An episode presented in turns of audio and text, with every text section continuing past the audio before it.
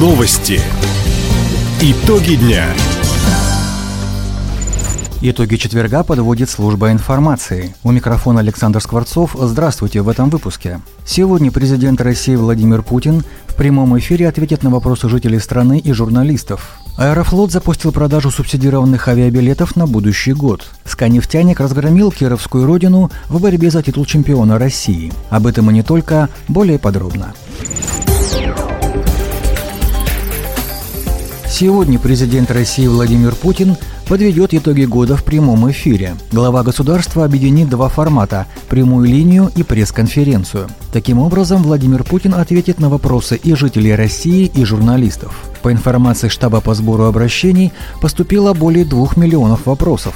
Лидирует тема спецоперации, медицине, образовании и ЖКХ. Трансляцию будут вести Первый канал, телеканалы «Россия-1», «Россия-24», НТВ, ОТР, «Мир», радиостанции Вести ФМ, Маяк, Радио России, а также онлайн-платформа «Смотрим». Начало в 19 часов по хабаровскому времени.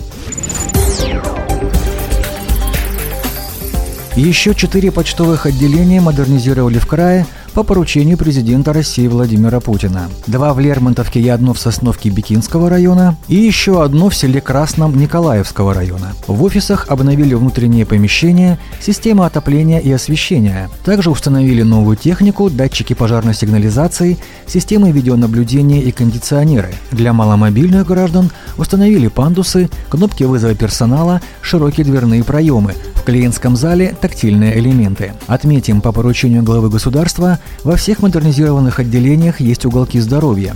Здесь можно измерить давление и температуру тела. Кроме того, сотрудники почты помогут создать или восстановить учетную запись на портале госуслуг. Новый жилой комплекс «Вершины» ввели в эксплуатацию на Ореховой сопке в Хабаровске. Накануне его осмотрел мэр города Сергей Кравчук. Застройщик сдал модуль из нескольких домов, а это порядка 900 квартир. Теперь в планах подрядчика возвести в микрорайоне самую большую на Дальнем Востоке школу на 2100 мест, а также детский сад. Кроме того, у жилого комплекса появится новая дорога. По плану ее сдадут в будущем октябре. Таким образом, жильцы получат всю необходимую инфраструктуру в пешей доступности. Напомним, именно такую задачу перед строителями поставил глава региона Михаил Дегтярев. Сейчас компания-застройщик продолжает работу. Всего на выделенном участке появится около 500 тысяч квадратных метров жилья.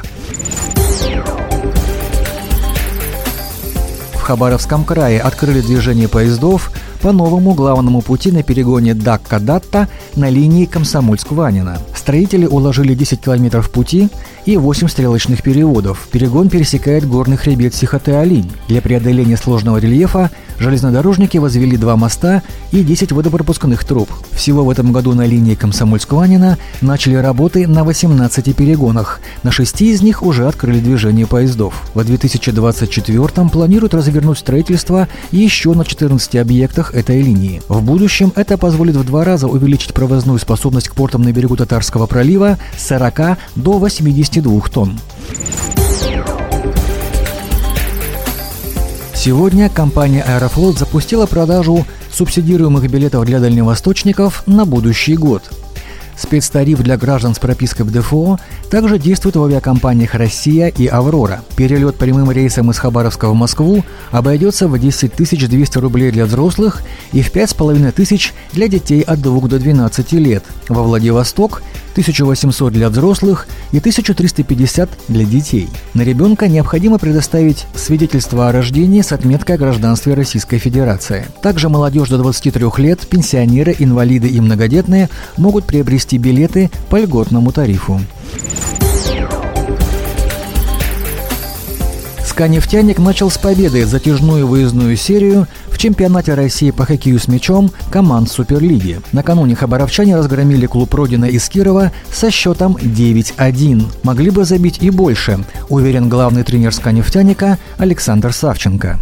В первом тайме по ветру практически ничего не, не дали создать Кирову. Могли еще больше забить, и задел сделали на второй тайм. Ну, естественно, погода, лед, внесли коррективы, где-то мяч сходил, где-то. Ну, а так, я думаю, что дали всем поиграть молодежи. И, и Родина, ничего, молодцы, в втором тайме так жестко стали встречать нас. Так что игра, я думаю, что доставила удовольствие моментами и зрителей, и любителей, кто сидел за компьютерами на экранах. Следующий матч «Сканефтяник» проведет в Первоуральске с местным трубником в субботу 16 декабря. До конца года соперниками хабаровчан также станут Нижегородский старт и Ульяновская «Волга». Таковы итоги четверга. У микрофона был Александр Скворцов. Всего доброго и до встречи в эфире.